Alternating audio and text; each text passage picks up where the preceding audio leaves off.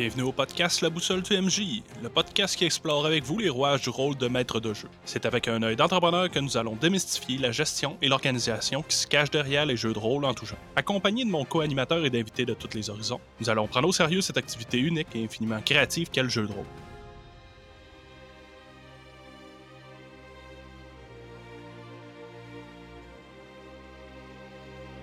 Bonjour les rôlistes, bonjour Jimmy. Salut Mick. Cette semaine, on interview Alexandre et Stéphanie, les administrateurs de Carte Noire. Oui, Carte Noire, un GN de survie et d'horreur qui s'est adapté à la pandémie avec une édition virtuelle.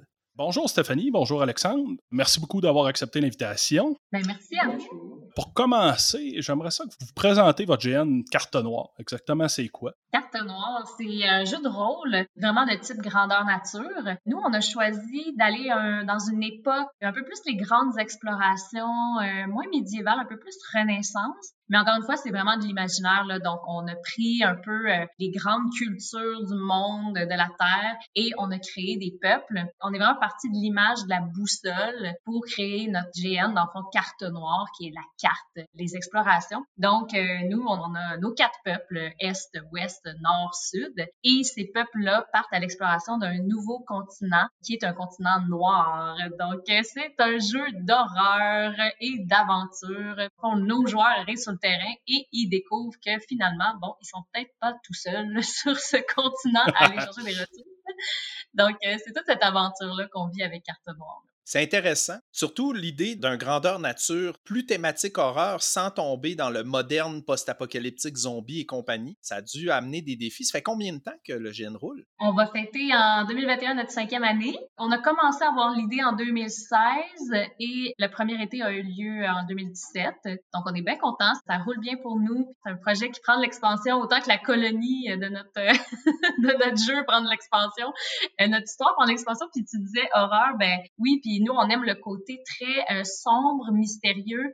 Euh, on, ne peut pas dire non plus c'est quoi qui attend les gens parce que c'est beaucoup de secrets. Et tu as parlé aussi du côté post-apocalyptique. On est dans un grandeur nature post-apocalyptique parce qu'il y a eu une dite chose qui a fait que la race humaine aurait potentiellement complètement perdu la carte ou qu'ils ne sont plus sur la carte et on y retourne. Mais c'est vrai qu'il y a beaucoup de monde post-apocalyptique qui est dans un post-industriel ou un post-moderniste, quelque chose de très, très euh, différent. Néanmoins, nous, ça s'est déjà complètement écroulé avant qu'on entre dans l'ère de la technologie comme on la connaît aujourd'hui. Il n'y avait pas le, tout ce qui est côté ordinateur, etc. Néanmoins, il y avait des gramophones, il y avait toute la culture un peu vintage de l'industrialisation. Il y avait... Donc, avant l'industrialisation. Oui, il y avait des voitures. Par contre, c'était des voitures à l'hydrogène, donc qui fonctionnaient comme voitures à charbon, si on veut, déjà. Donc oui, il y a des évolutions techniques, technologiques, mais on n'est pas dans tout ce qui est ordinateur. Ça n'a jamais eu lieu. Question, dans le fond, vous dites votre premier événement, ça fait cinq ans, mais le temps de création de l'univers et autres, ça a-tu bien été long? Vraiment pas. Parce que Alexandre et moi, c'est sûr, on est un couple dans la vie. Euh, ça fait pratiquement 15 ans qu'on est ensemble. Donc, euh, on est habitué de faire beaucoup des projets, avoir des idées ensemble. Et c'est vraiment parti du même envie de faire un grandeur nature qui allait être simple à gérer. Donc, système de règles assez allégé. Tout qui est mis sur l'accent sur le jeu de rôle. Moi, je viens pas du tout du monde GN euh, ni des jeux vidéo, peu importe. Là. Moi, je viens du théâtre et des arts et tout ça. Donc, que j'aime les grandeurs nature, c'est d'apporter vraiment du jeu théâtral, de incarner des personnages, des costumes, des maquillages. Et Alexandre, lui, a déjà eu un grandeur nature, est un ancien joueur euh, d'expérience. Donc, nos deux passions ensemble, donc on était très excités de créer quelque chose à notre image euh, qui allait vraiment nous ressembler. Donc, c'est ça, on est vraiment contents. Combien ça a pris de temps? C'est environ deux ans. Suite à Puissant Nama qui s'est terminé, donc Terre Impériale, l'ancien grandeur nature qu'on avait créé. On a eu une année d'incubation où on se dit on s'en va vers autre chose. Finalement, cette autre chose-là n'a pas abouti. Néanmoins, on a réutilisé les concepts pour fonder Carte Noire par la suite dans laquelle on commençait à dévoiler du matériel. Et là, je veux pas ouvrir une blessure, mais euh, qu'est-ce qui a mis fin à l'autre événement? Parce que, veux, veux pas, la, boussole du MJ, notre podcast, c'est l'intérêt de donner le goût aux gens de créer des grandeurs nature, des jeux de rôle sur table, des choses comme ça, puis de ne pas tomber dans certains pièges. Ou Mais on se demande, qu'est-ce qui peut mettre fin à un GN? Ben, je pense que c'était l'idée d'un renouveau parce que Terre impériale a été quelque chose qu'on n'a pas créé. C'est quelque chose que, ça c'est vraiment, je vais revenir des années, des années en arrière. Lorsque j'ai commencé Grandeur Nature, c'était Terre impériale, mon premier GM. Ça fait 15 ans à peu près. Et ben, on a décidé de repartir le Grandeur Nature Terre impériale sous une compagnie qui s'appelait Puissant Lama c'est de cette idée-là. On est reparti dans un monde qui était très fantastique, où il y avait de la magie qui réglait tous les problèmes. Donc, on faisait un rituel pour régler un problème, ça fonctionnait pas mal tout le temps. Et là, on voulait aller vers quelque chose qui était un monde très concret, très pragmatique, avec un côté fantastique sombre, mais que euh, le côté fantastique n'était pas la réponse à toutes les solutions. On voulait apporter des énigmes, on voulait apporter quelque chose de différent. Et c'était surtout en créant notre premier grandeur nature, on s'est rendu compte de ce qu'on voulait réellement qui était quelque chose de plus simple, avec moins de statistiques, concentré sur le jeu de rôle. D'où vient Carte Noire? La magie puis le surnaturel amènent les problèmes plus que les solutions. exact. ah ouais. Pour revenir avec euh, Carte Noire, dans le fond, côté les joueurs, combien vous avez de joueurs actuellement? Oui, c'est environ une jauge de 50 à 80 joueurs par événement. On en a trois par été. Pour nous, depuis le début, on en a toujours trois. Je fais une petite parenthèse aussi parce que on a créé le projet quand j'étais enceinte. Donc, j'ai vraiment eu du temps dans mon congé de maternité, moi, hein, bien sûr. Donc, j'avais le temps de penser au projet et tout ça. Puis, je veux pas, la parentalité, ça amène beaucoup à se questionner sur le temps qu'on a à investir dans nos loisirs parce qu'on devient parent. On sait c'est quoi, là, être parent. On, notre priorité, c'est l'enfant. Puis, faire garder son enfant, c'est pas évident non plus. Et là, euh, nous, c'était un désir qu'on avait depuis le début de repenser la formule formule des grandeurs nature qui est du vendredi soir 11 heures à peu près après le briefing jusqu'au dimanche midi avec un jeu en continu. Donc, nous, on a décidé de ramener ça beaucoup plus serré dans un horaire où, euh, par exemple, les gens qui travaillent le vendredi soir ou qui travaillent le dimanche ou qui font garder leur enfant ou c'est pas évident, vont trouver leur compte. Donc, ça, c'est vraiment plaisant pour les parents. on, a beaucoup de commentaires positifs des travailleurs et des parents qui nous disent « Oh mon Dieu, ça fait du bien! » Donc, le vendredi soir, pour nous, c'est une soirée libre. On fait jeu de rôle, mais c'est beaucoup plus taverne, si on veut. Donc, euh, nos personnages se rencontrent euh, sur la plage, dans le bateau. C'est plus politique, on discute. Il y a pas de combat le vendredi soir. Donc, si quelqu'un ne peut pas être là vendredi soir, ben, il manque pas tout l'intrigue. Mais le samedi, on commence à midi. Et quand on commence, là, on est à fond dans l'action jusqu'à euh, une heure, deux heures du matin. Donc, euh, c'est ça qui crée, selon moi, le sentiment d'aventure, d'horreur. Nos animateurs, il y a personne qui va se coucher, là. C'est go, go, go, go. Tout le monde est sur le terrain euh, à fond. Donc, c'est peut-être ça qui donne le côté qu'on cherche, d'intensité, de se faire prendre en saut et non d'être étiré dans le temps c'était quelque chose d'important pour nous. Puis on, garde à trois événements aussi euh, parce qu'on veut vraiment prendre le temps de euh, bien les organiser. On laisse à peu près un mois, un mois et demi entre chaque événement. Donc pour nous, on préfère vraiment la, qualité que la quantité. Là, on y va très petit, mais c'est parfait pour nous avec nos horaires et, euh, qui on est. Concernant ça, dans le fond, vous avez plus de familles qui viennent au GN, puis vous avez quand même un bon bassin, 80 personnes euh, par rapport, je compare au GN que moi j'ai déjà fréquenté, qui allait du vendredi au dimanche, comme on parlait tantôt. Il y avait un peu moins de monde. J'aurais tendance à dire qu'on est vraiment chanceux, nous, à Cartonor, d'avoir créé ce sentiment de communauté-là. Et quand on fait les inscriptions des gens, on leur demande vraiment leur nom, leur nom de personnage, puis on veut être capable sur le terrain, tous les animateurs, de les appeler par leur nom de personnage, d'avoir vraiment ce sentiment de proximité. Notre co-administratrice, qui est une psychologue, elle, elle tripe à aller chercher des détails dans les backgrounds des joueurs, à dire envoyez-moi vos backgrounds. Puis là, il y a vraiment comme quelque chose de très profond dans les liens qu'on fait entre les personnages et ensuite avec les gens. On, fait même des événements sociaux juste pour le plaisir avec nos joueurs, parce que pour nous, la communauté, c'est le numéro un de notre événement, sinon on ferait pas ça. Ce qui est intéressant, c'est que pour les familles, le gros avantage que les personnes ont, c'est que c'est seulement une journée. Donc, admettons qu'ils ont à s'absenter, à faire garder les enfants, c'est beaucoup plus facile. Parce que les enfants n'ont pas nécessairement accès à un jeu qui va vers l'horaire dans lesquels peut-être que c'est pas complètement pour eux, mais c'est clairement pour les parents. Ça, c'est ce qui est oui quasiment une occasion justement pour les parents pour s'évader. On fait garder les enfants une journée, puis on vit une activité à fond. C'est pas familial comme GN. Le but, c'est pas que les enfants aient leurs propres activités et tout ça. Puis quand vous parlez de terminer, donc ça termine tard justement parce que les parents ont pas à ramener les enfants coucher à la maison. Puis j'imagine que le croustillant de l'action puis du, punch est tard le soir vu que c'est à thématique Un petit peu.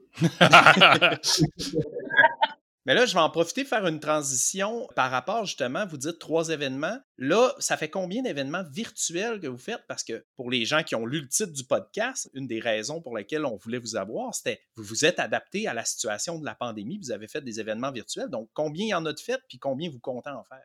Bien, pour l'instant, il y en a trois qui ont été faits. Donc, toute notre saison précédente, on l'a fait en virtuel. Et ça a commencé avec un animateur, Marc-Antoine, qui a fait Hey, euh, on pourrait peut-être euh, pas game de faire un événement virtuel. Puis la réponse a été Ben oui, on est game. Puis attends un peu. En à peu près deux jours, peut-être trois, le core était monté sur la façon de procéder et par la suite, on a mis suite. Donc, on a créé ce qu'on avait besoin pour réellement avoir un événement virtuel. L'événement virtuel a des gros avantages et a aussi des inconvénients. Dans les avantages qu'on a, c'est qu'on n'est pas obligé de toujours se déplacer. On a beaucoup moins de gestion matérielle à faire et c'est plus simple lorsque la totalité a été créée. Parce que on va s'entendre pour dire que le premier événement, en termes de création de matériel, euh, parce que là, étant donné que bien sûr, on n'a pas de costume, ben oui, on a des costumes, mais on peut pas donner quelque chose à quelqu'un directement, on n'est pas en vrai. Il y a beaucoup de choses à faire au niveau technique, au niveau visuel, au niveau tout ce qui est d'image et de texte. Ça, c'était énorme. Combien on va en faire? Par la suite, on ne sait pas où la pandémie va nous mener. En ce moment, le système est créé on est bien content. On a l'opportunité de respirer un peu là-dessus et on sait vers où on s'en va. Ce qui est sûr, c'est que si le gouvernement adoucit ses mesures, on va aller vers le jeu de rôle qui ne sera pas nécessairement virtuel. Par contre, en hiver, ça n'exclut pas qu'on pourrait décider de faire un événement sporadique. C'est quelque chose d'assez simple qui est assez plaisant et ça ajoute une belle richesse là, ou euh, des beaux compléments quand même ce qu'on a. C'est une belle alternative là, euh, par Internet. Euh, comme tu dis, dans les saisons mortes, on en parlait au dernier épisode un peu. C'est le temps où on fabrique nos armes souvent, où on fabrique nos costumes. Il manque un petit quelque chose. Il y a des tavernes parfois. Il y a certains GN des fois qui offrent des tavernes d'hiver faire un peu de roleplay, ça fait du bien. Je voulais rebondir sur le fait que tantôt, vous parliez de votre, on pourrait dire, associé dans l'aventure des GN. Vous êtes trois ou vous êtes un, petit peu plus que ça? On est cinq, en fait. Alexandre et moi qui a parti ça avec euh, notre ami Julien. Et par la suite, s'est greffé Alexandre. Et tout récemment, cette année, on a un cinquième euh, administrateur, Thomas et une grande équipe d'animation, bien sûr.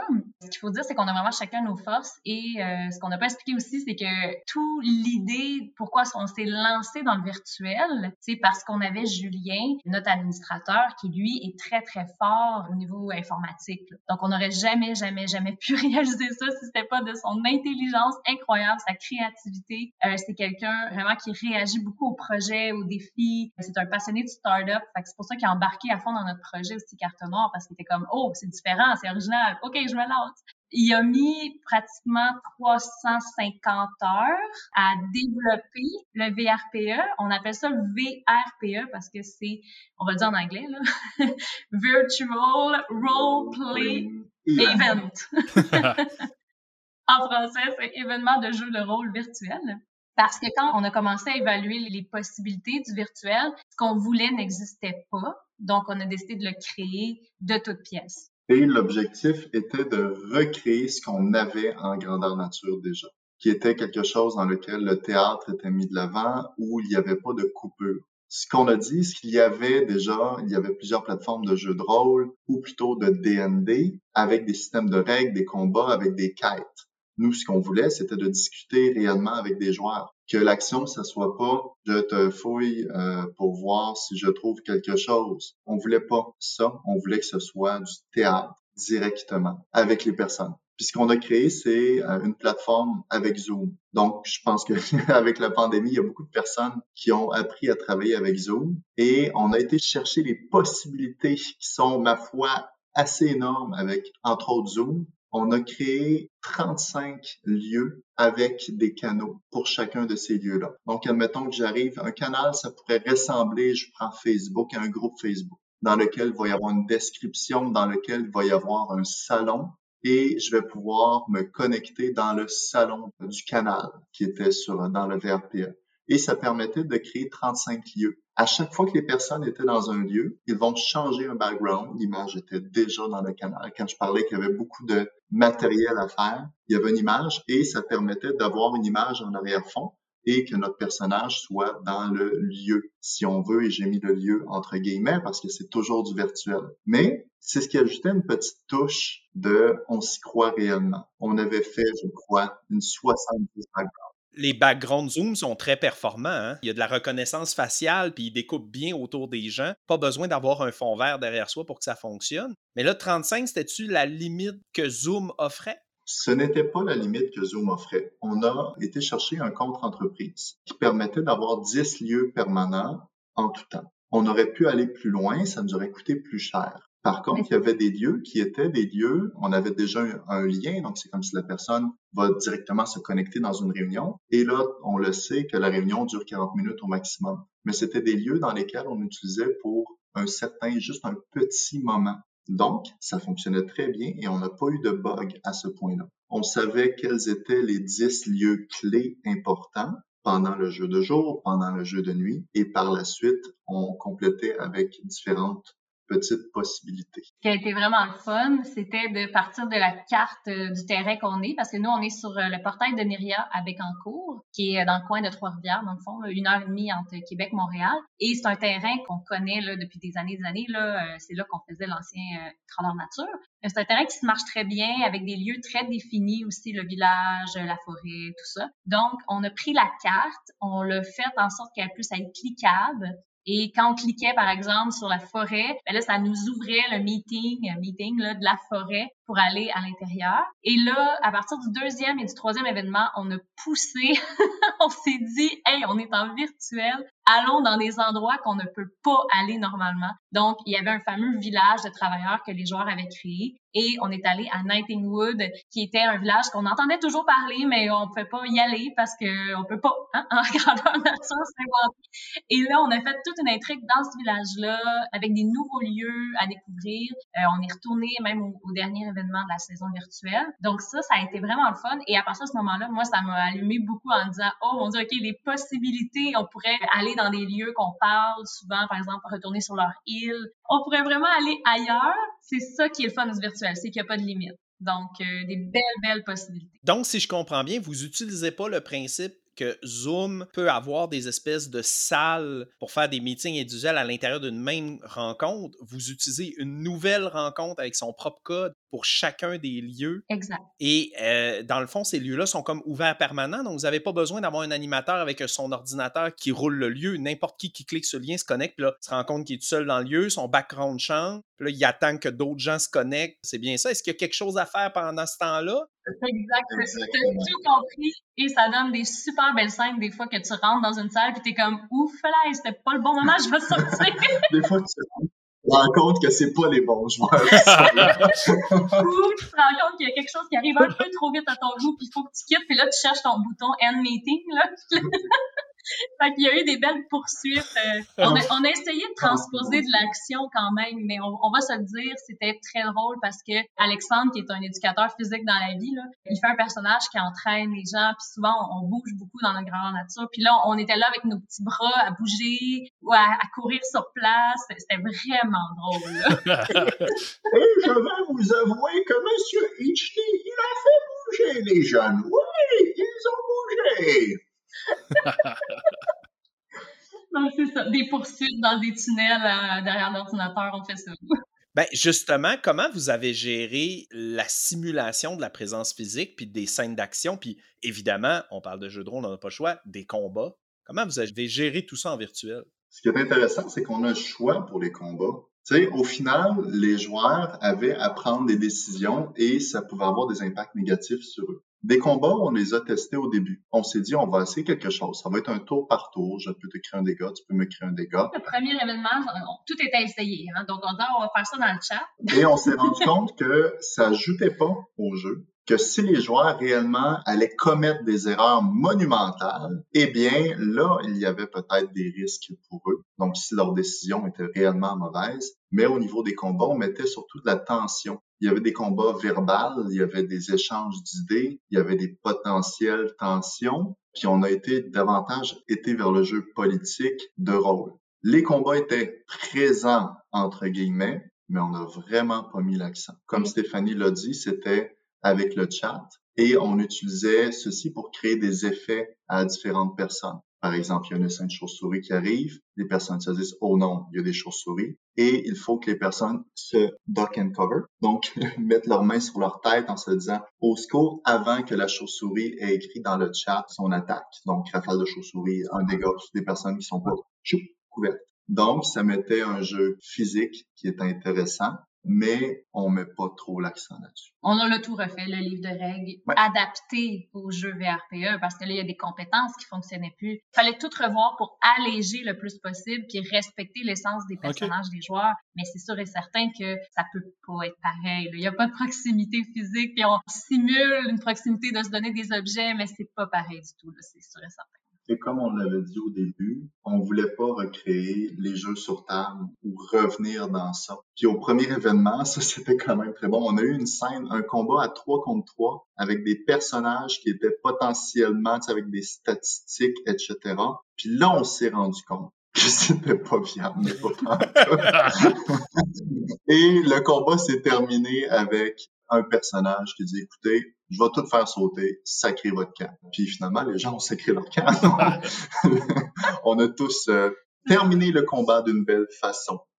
On s'est ajusté en cours de route, puis on a fait des sondages après chaque VRPE auprès de nos joueurs, puis ils ont été vraiment fins de nous dire qu'est-ce qui a bien fonctionné, qu'est-ce qui a moins fonctionné. Donc là, rendu après trois événements, cette année on doit encore en refaire, si la situation est comme ça, ben on est prêt puis on s'ajuste toujours à chaque fois. Là. Et quelque chose qui est intéressant, Stéphanie a dit ce qui a bien fonctionné, ce qui a moins bien fonctionné. Ben dans les choses qu'on a eues comme commentaires, c'est qu'on s'y croyait. Réellement, on a complètement décroché comme en GM les temps n'ont pas été présents et on était dans notre personnage d'un bout à l'autre. Et ça, peut-être que notre équipe peut dire qu'on est content de ça, mais je vais surtout dire un gros merci aux joueurs. Carte noire, on a peu de joueurs, ben, du moins peu de joueurs, c'est pas un... Ben, en, dans la en VRPE, c'était une vingtaine, on va se dire 25 environ. À peu près 25 joueurs mais la qualité de joueurs qu'on a est phénoménale. J'ai jamais vu quelqu'un s'asseoir. Ben oui, fois de temps en temps, mais j'ai jamais vu quelqu'un s'asseoir et se dire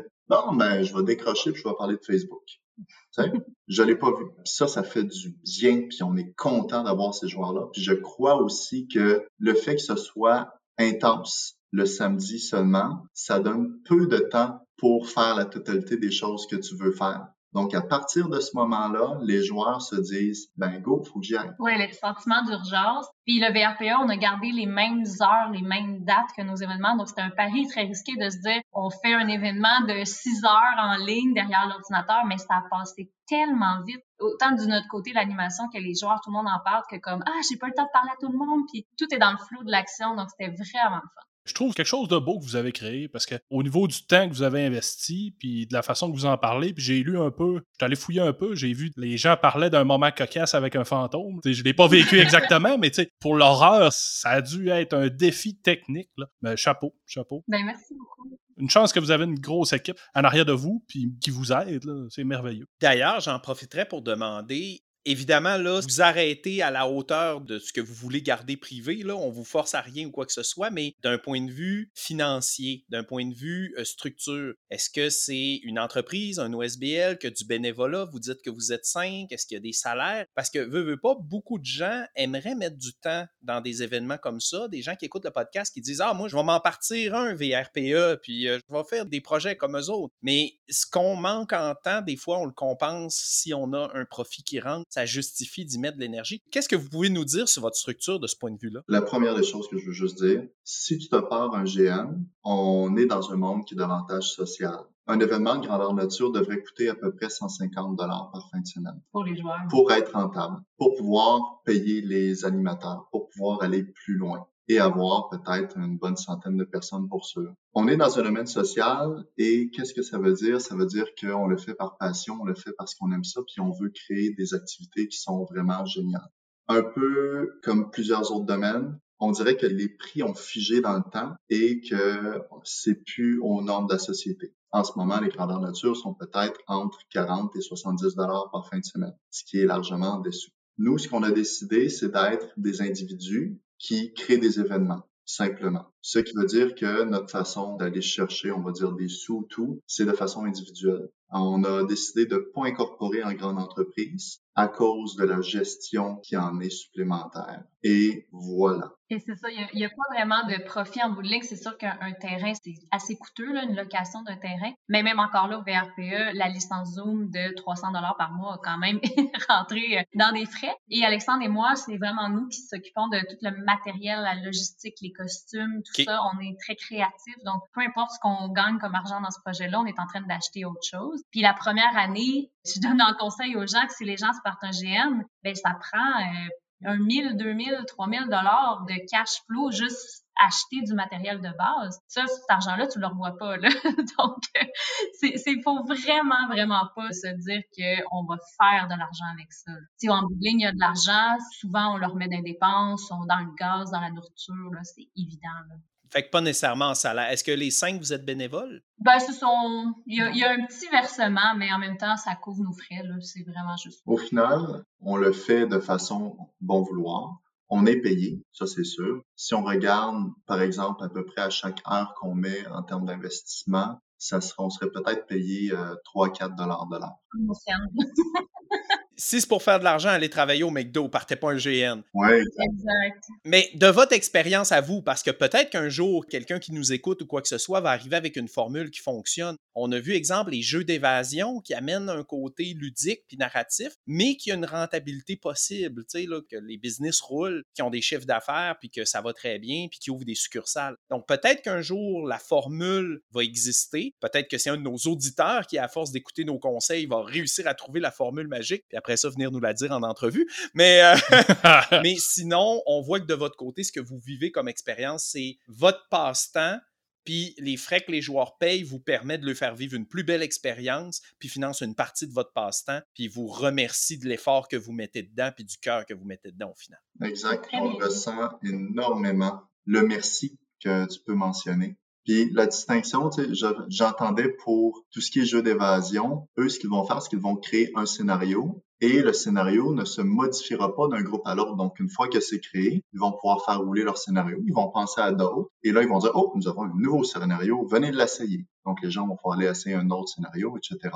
En termes d'investissement, en termes de côté individualisé, hein, c'est très différent de ce que nous on fait ou que tout ce qui est grandeur nature tout ce qui est fait dans ce monde-là. Disons que dans ce monde-là, à chaque fois, c'est quelque chose qui est complètement différent parce qu'on va se baser sur qu'est-ce qu'ont fait les joueurs, quelle est notre ligne scénaristique pour aller pousser plus loin. Et c'est donc là où va beaucoup de temps. la préparation, l'observation, le contact avec les joueurs, parce que suite à une grandeur nature, qu'est-ce qui va se passer? Il va y avoir des personnes qui vont venir dire, hey, euh, j'ai fait ceci, j'aimerais juste avoir des nouvelles. Hey, c'est quoi déjà cette règle-là, etc. Il y a énormément de choses, en plus de tout l'aspect marketing, en plus de la création de costumes. Au final, je pense que, étant donné qu'un événement de, je m'en vais au quartier du 30 pour faire une évasion, ça va me coûter 30-40 dollars pour une soirée. J'ai la difficulté à comprendre pourquoi les grandeurs nature sont encore peut-être à 50 dollars pour une fin de semaine au complet dans laquelle il y a beaucoup plus de coûts reliés déjà à la création de l'activité. Ben, je pense que vous touchez un point là, qui est sensible.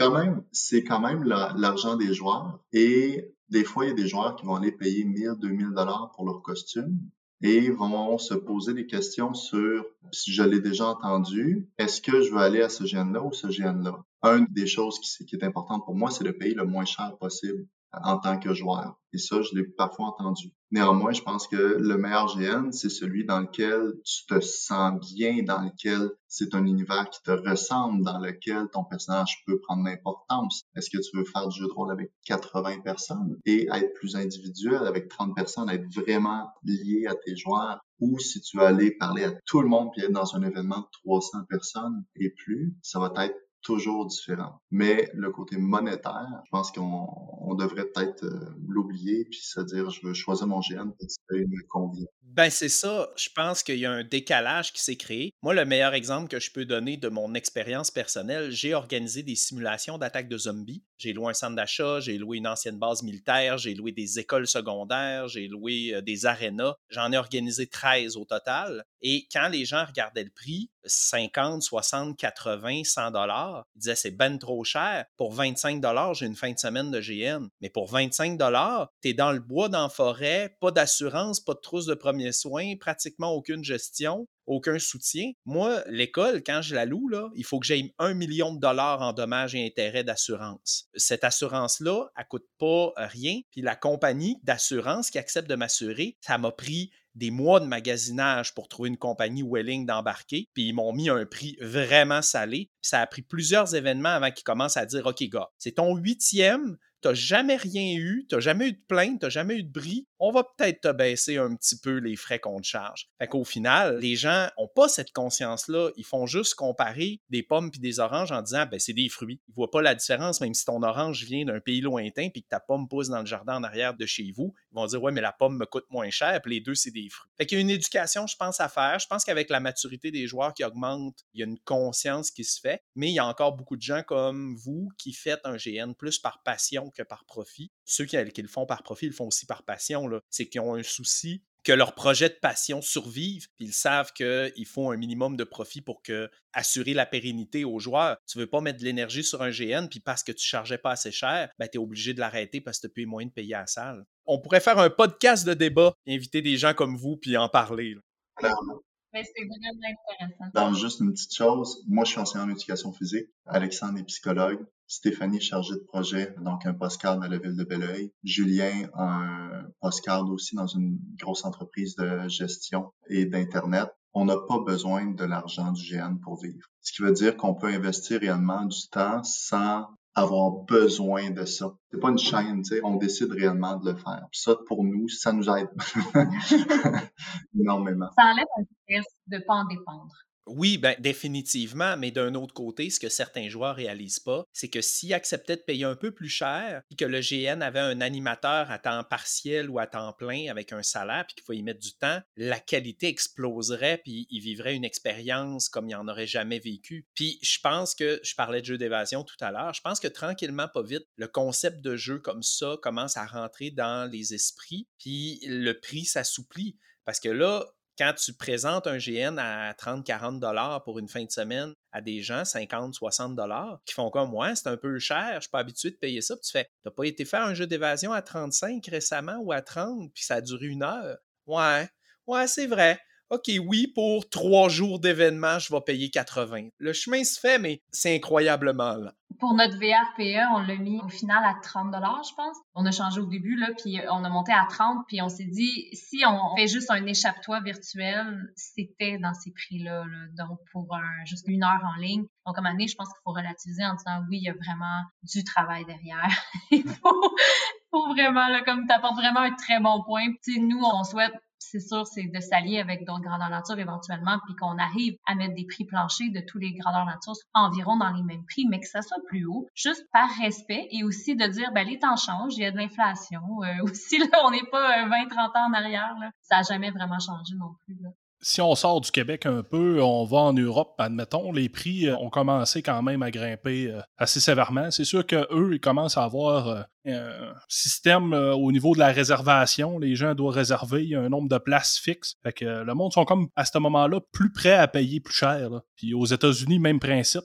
J'ai vu récemment euh, quelqu'un sur YouTube être allé vivre, je pense, c'est une journée comme une journée de princesse. Mais tu sais, le décor puis tout, là, ça a dû coûter une fortune à vivre ça, mais tu sais, ça a dû être un événement super. Puis je pense que j'ai une suggestion à donner justement aux gens qui nous écoutent, qui voudraient partir en GN. On vit souvent le plus de gens possible, mais à la limite, peut-être que si vous dites, ben moi je fais un GN, que c'est limite 20 joueurs, 30 joueurs, le prix va être plus élevé, mais je vous offre une expérience VIP. Vous allez avoir des gens qui vont répondre à l'appel. Il y a moyen après ça de dire, ben pour la figuration, il y a un prix moins élevé, mais vous faites le personnage que je vous impose. Je pense qu'il y a des belles avenues de ce côté-là. Je vous ai beaucoup entendu parler VRPE, le concept que vous avez développé. Est-ce que vous le mettez à la disposition de d'autres créateurs qui aimeraient créer à partir de votre plateforme? Est-ce qu'il suffirait de vous contacter? Ben, je dirais oui. Déjà, il y a une personne qui est venue, Emmanuel Laramé, qui est euh, fondateur de Brumelance, entre autres, un des fondateurs, qui est venu juste jouer un petit peu parce que lui se posait des questions au niveau virtuel. Donc, il est venu faire un personnage, aller observer comment ça se passait. Mais nous autres, on a eu une idée. Est-ce qu'on va continuer à innover dans notre idée? Oui. Est-ce qu'on va le pousser plus loin? Oui. Est-ce qu'il va être rendu plus loin lorsque peut-être les personnes vont le commencer, peut-être aussi? Puis peut-être que eux vont créer quelque chose que nous, on va dire, oh, c'est une très bonne idée. C'est une idée qui est dans les airs. Si on peut la partager, si on peut donner à la communauté du GN, et pourquoi pas? Puis en plus, qu'est-ce qui va se passer? Quelqu'un reçoit une idée entre les mains. Le monde du GN est hyper créatif c'est clair que cette idée-là va aller plus loin, va évoluer, puis imaginez qu'est-ce qu'on va avoir dans quelques années. Oh oui. Exact. Ça permet de défaire les frontières. Tu sais, on a juste eu une personne de, outre-mer euh, en Europe, mais, mais pourquoi pas? Tu sais, moi, je, je trouve ça extraordinaire ce qu'on vit en ce moment, qu'on est capable d'ouvrir les frontières, puis de peut-être faire des GN internationaux euh, par virtuel, comme ça, avec des jeux de rôle. Ça serait vraiment trippant puis faire des conventions, je sais pas. Mais oui, on, on est vraiment pas chasse gardée, nous, dans le ville, on, aime ça partager nos idées. On en a d'autres aussi, on, on est très, euh, tu parlais de jeux d'évasion, c'est des choses qui nous intéressent, on veut euh, possiblement lancer notre jeu de société, on a fait une première maquette aussi de tout ça. On est très créatifs, puis si les gens veulent venir nous jaser là, de nos concepts, euh, ça nous fait vraiment plaisir. On va passer aux questions en rafale. C'est plusieurs questions qu'on pose dans la plupart des podcasts. je dis la plupart, on vient de commencer. Donc, euh, la première question, quel est le GN, jeu de rôle, jeu de société que vous recommandez le plus souvent? Ben, nous, on est des gros amateurs de jeux coopératifs. Ah ouais. Ça permet de ne pas chicaner. de chicaner sur comment on va avoir l'objectif. Non, on fait pas ça. Oui, mais je fais ce que ah, mais j'adore. On adore les gros board games qu'on peut vraiment passer toute la soirée comme coop contre le jeu. Par exemple, Zombicide, Andorre. Là, avec notre ami Julien, justement, de l'équipe. C'est Tainted Grail. Tainted Grail?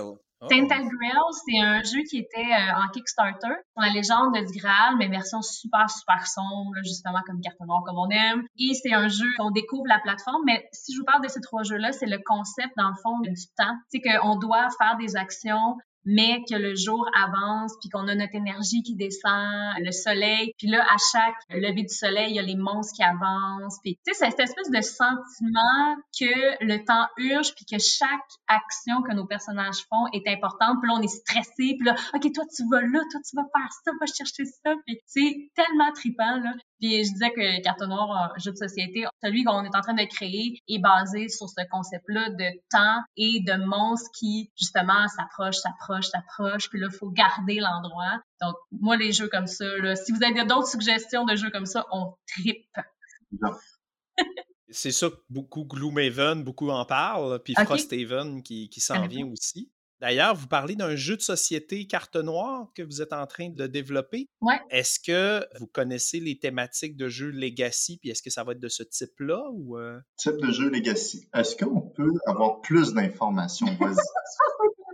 vous semblez donner une grosse valeur au fait qu'un GN, c'est une histoire qui évolue, là où un jeu d'évasion, c'est la même histoire qui se répète. Les jeux Legacy sont des jeux de société que tu colles des autocollants, t'écris dans le livre de règles, tu déchires des cartes parce qu'ils sont plus bonnes, puis le jeu se modifie, puis l'histoire avance au rythme des parties que tu joues avec les mêmes personnes ou des personnes différentes, c'est carrément ce que tu as dans ta boîte qui change à tout jamais. Donc, est-ce que c'est peut-être quelque chose qui pourrait coller un peu votre thématique ou vous n'aviez même pas approché encore le concept, peut-être? On a approché le concept en tant que deuxième idée. Oui. Parce que notre première idée était de faire quelque chose d'assez simple, comme carte noire si on veut, et d'ajouter justement le, côté plus de carte noire. Donc, observez, on a regardé plusieurs gamiques de jeux et c'est vraiment une gamique de défense de village qu'on voulait créer parce qu'à carte noire, c'est ça qui se passe de toute façon. c'est une des choses qui est importante. Donc, toutes les parties peuvent être différentes comme une partie d'échecs. Selon les combinaisons des monstres qui sortent, donc c'est à chaque fois on va défendre le village. Mais euh, l'idée que tu apportes là, c'est vraiment très bon. Puis euh, c'est sûr qu'on a des idées justement un peu plus comme Tintegral que là on, fait vraiment des aventures. Ça, on aimerait ça. Mais ça, il y a du travail là-dedans. Ça doit être à peu près 80 000 heures de travail. Oui. Désolé, Mick, d'avoir interrompu tes rafales de questions. Je te laisse poursuivre. Euh, vous avez-tu pensé à une date de sortie pour ce jeu-là? Ou c'est encore en embryonnaire? Ben, on a déjà créé le jeu. On l'a déjà testé. Il faut qu'on le rebalance parce qu'en ce moment, c'est juste absurdement difficile. Le jeu gagne. Dark Souls, le jeu de société. à chaque fois, je vis des émotions. C'est juste... C'est comme gagner, c'est comme une. c'est pas une victoire, là. C'est, c'est- tu gagnes pas, tu survis. Le gagner, euh, c'est Mais nous, c'est carte noire, jeu de rôle, survie, aventure, c'est Ça c'est survie. Mais on voulait le, le lancer cette année. Ouais, puis on est, on est très euh, pointu sur le visuel. Là. Moi, je suis dans, le vis- dans les arts visuels, c'est mon, mon premier métier. Là. Puis euh, Julien qui fait du graphisme. Donc, euh, on veut vraiment bien le faire. On veut pas trop faire ça à la va-vite, puis trouver vraiment des- de la qualité d'impression aussi. Le monde du jeu de société est très euh, cutthroat, comme on dit en anglais, là, très saturé. C'est clair qu'il faut que votre jeu se distingue puis fasse pas cheap si vous voulez qu'il se trouve une place. Il faut que ce soit le fun, simple, que ça soit kaboom pour le visuel. Donc là, nos étapes, la gamique est créée, le jeu est fonctionnel, on a à rebalancer des choses, terminer le visuel et trouver l'imprimaire.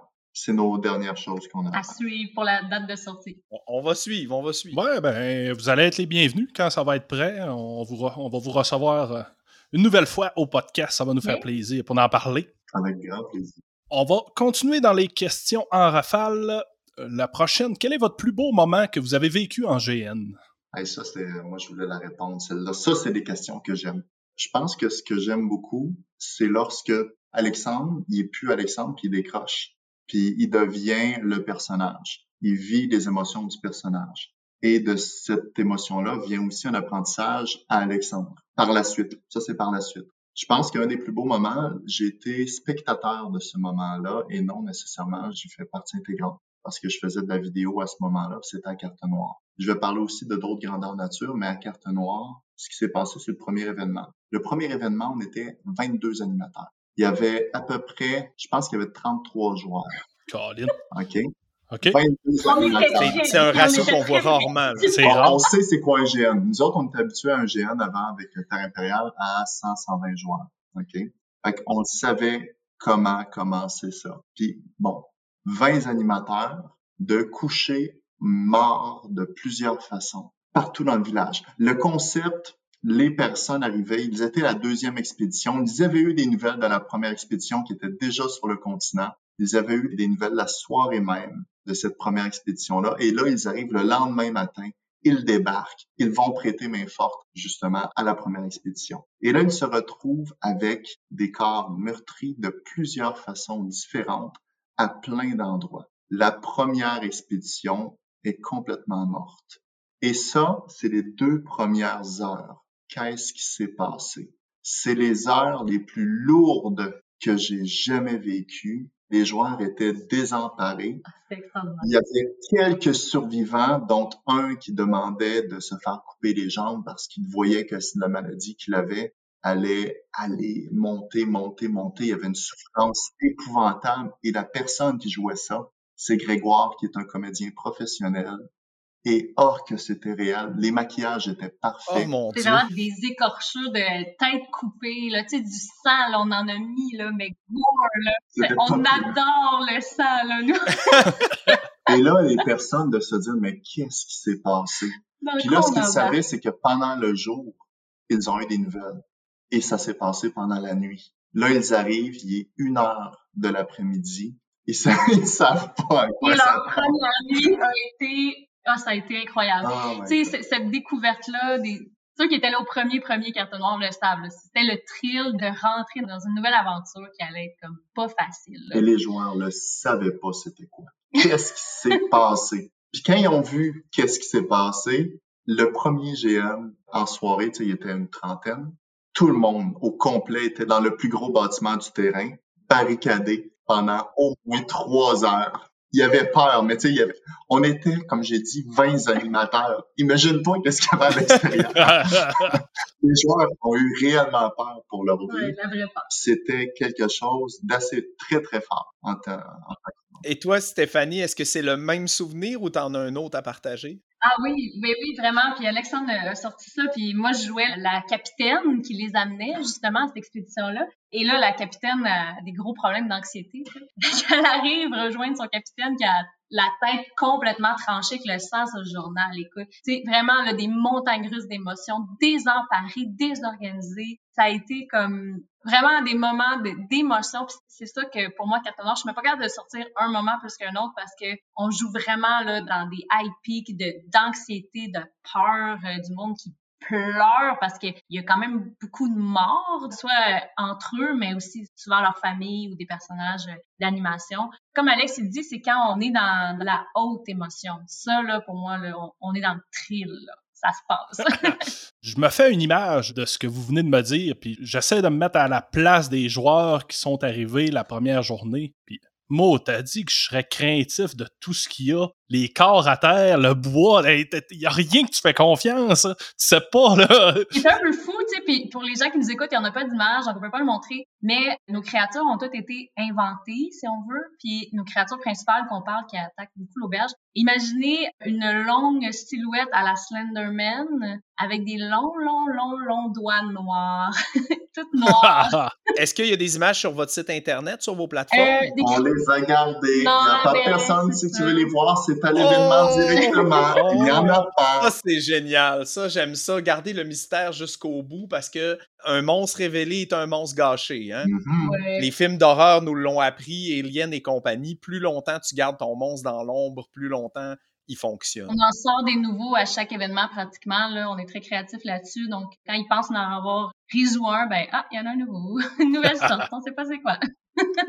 je pense que j'ai un autre événement. Mais ça, c'était pas un bel événement. C'était plus un côté loufoque. Tu sais, c'était pas un moment fort. Mais oh que j'ai ri! C'était le moment où j'ai ri le plus. Bon, la situation est, je suis un Wendigo. Je suis un monstre qui euh, se nourrit d'êtres humains. Et je me dis, OK, je vais tranquillement aller à tel endroit en arrière de l'auberge. Et là, à ce même moment, il y a quelqu'un euh, qui est Thomas, qui est notre administrateur maintenant, mais il a passé à travers cette scène-là.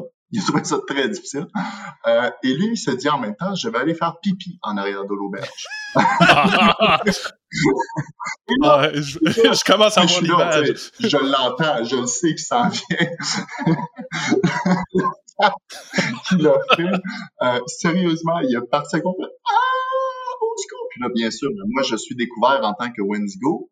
C'est quand même une créature qui va s'attaquer seulement à une personne parce que elle veut pas quand même se faire tuer. Elle a un instinct animal. Donc là, je me suis dit, je vais aller me tasser. J'ai été découvert. je m'en vais à une autre porte. Puis là, lui, qu'est-ce qu'il se dit en même temps? Ben là, Christy, il y a un Wendigo là, je n'irai pas pisser là. Je vais aller à un autre endroit. Et là, écoute, ah, il est en train de parler, je l'entends, puis moi, je m'avance tranquillement près des longues herbes. il m'a pas vu, j'étais à 1,5 mètres de lui. Et il s'en va faire pipi encore dans le fossé, mais d'un autre côté, tu sais. je me suis levé à chaque... Oh mon Dieu. Normalement, dans le GN, je fallait vraiment qu'elle fasse pipi. Je fais juste dire ça, c'était dans le premier événement, OK? ou dans les premiers événements. Qu'est-ce qui se passait? Ça faisait deux heures qu'il était dans l'auberge. Et on a parlé d'auberge. Il n'a pas été aux toilettes, là. Là, il sort pour aller aux toilettes, ça va en arrière de la cabane. Il peut pas, il y a un Wendigo, sac son camp. Là, en plus, il vient juste de courir. T'essaieras de courir, toi, quand t'as envie de faire pipi.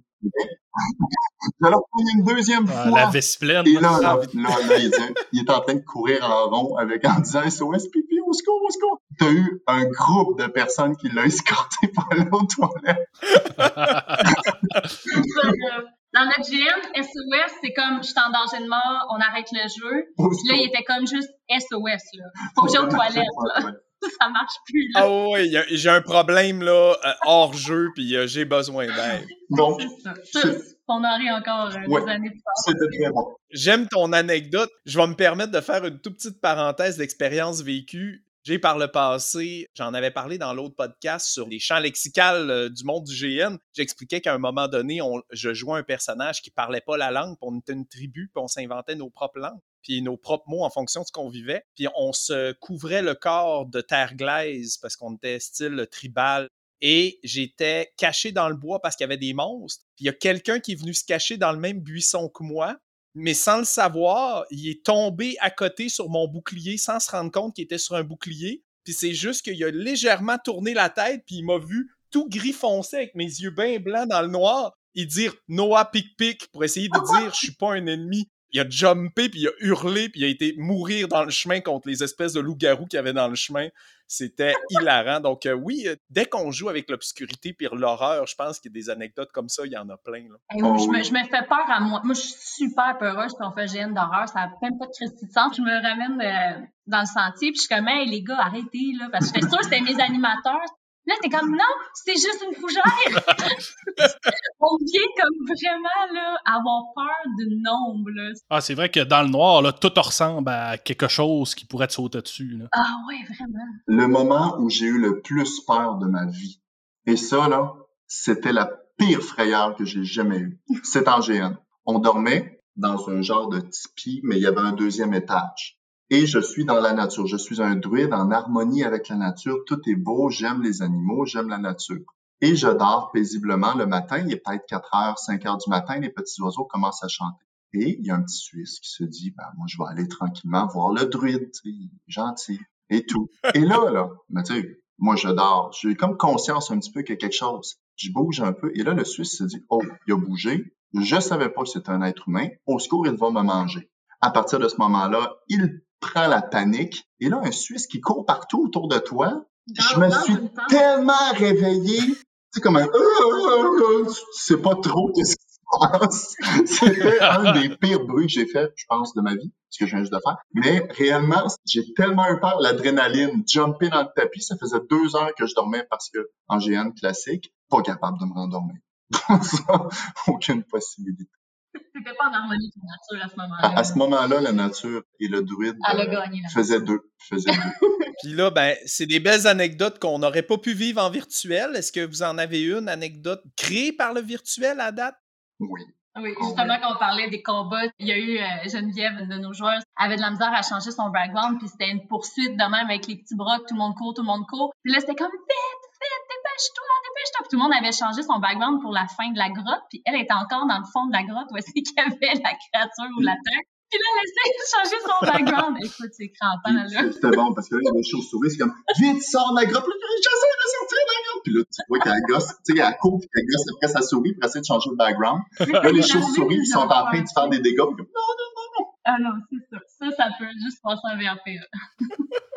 Non, mais ça fait du sens. Dans les jeux de Donjon Dragon, des fois, ça arrive. Tu fais un 1, euh, tu sais, il t'arrive un avarie que tu n'aurais jamais pensé. Par la bande, ça le crée un petit peu. Ça crée ces événements-là via le virtuel. Il y a des choses qui sont fun aussi en VRPA, c'est que nous autres, on filmait nos salles. Ah, Puis à un moment donné, il y a comme quelqu'un qui arrive dans une salle, mais comme, ah, ben, coudon, il y a personne.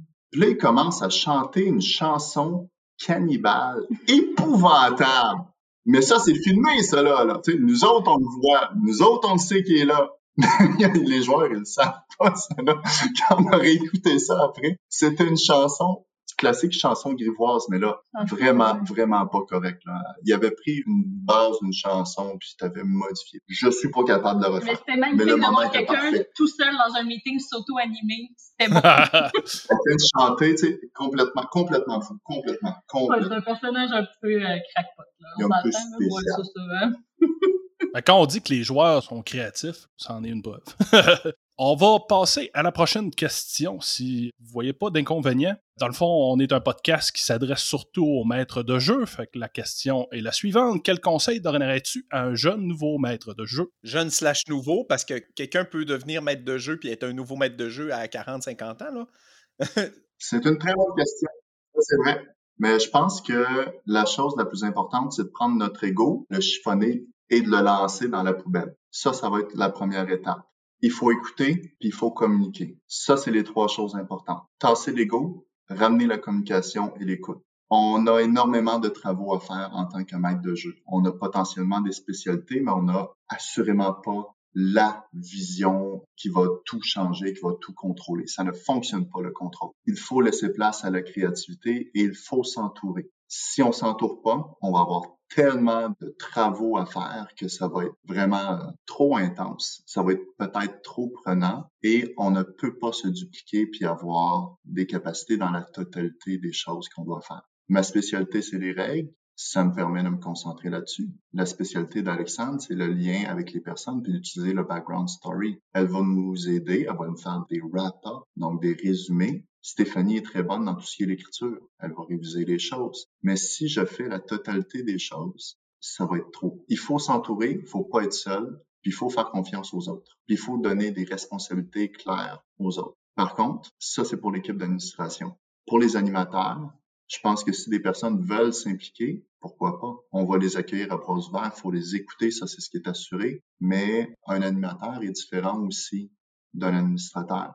L'animateur va être présent, il va jouer, il est là pour avoir du fun. Mais si on demande une surcharge à des personnes qui n'ont pas nécessairement de gain monétaire, qui font ça par pure passion, peut-être que c'est un peu trop. Puis je pense qu'il faut s'assurer que nos animateurs se sentent bien, qu'on leur donne le plus possible. Si on est capable de les payer, je pense que ça peut être quelque chose de bien aussi. Euh, nous, on s'assure qu'il n'y ait pas de frais face à l'activité, mais je sais qu'il y a des endroits justement où il y a même parfois des frais aux activités. Donc, euh, bien s'entourer, mais être à l'écoute, pas juste de ses joueurs, de son équipe aussi, pour pas les surcharger, mais quand même avoir du monde pour pas tout prendre sur ses épaules. Donc, au final, c'est de l'équilibre. Oui, tout à fait. Écouter autant ses collègues de tous les niveaux, là, ses collègues, ses animateurs, ses joueurs. Des fois, les joueurs nous amènent des perspectives qu'on n'aurait jamais pensées. Il faut vraiment prendre tous les commentaires puis les intégrer, dire ah oui, nous à chaque année on révise notre livre de règles. Honnêtement là, on est toujours en train de, revoir nos façons de faire. Si on a des commentaires, puis on se dit c'est vrai, finalement ça c'est mal balancé. Puis ok ben merci du commentaire. Puis on s'ajuste toujours. Puis ça pour moi c'est pas avoir d'ego parce que l'ego c'est là que ça devient dangereux, c'est quand on veut trop le contrôle. Ce qui est important c'est la ligne directrice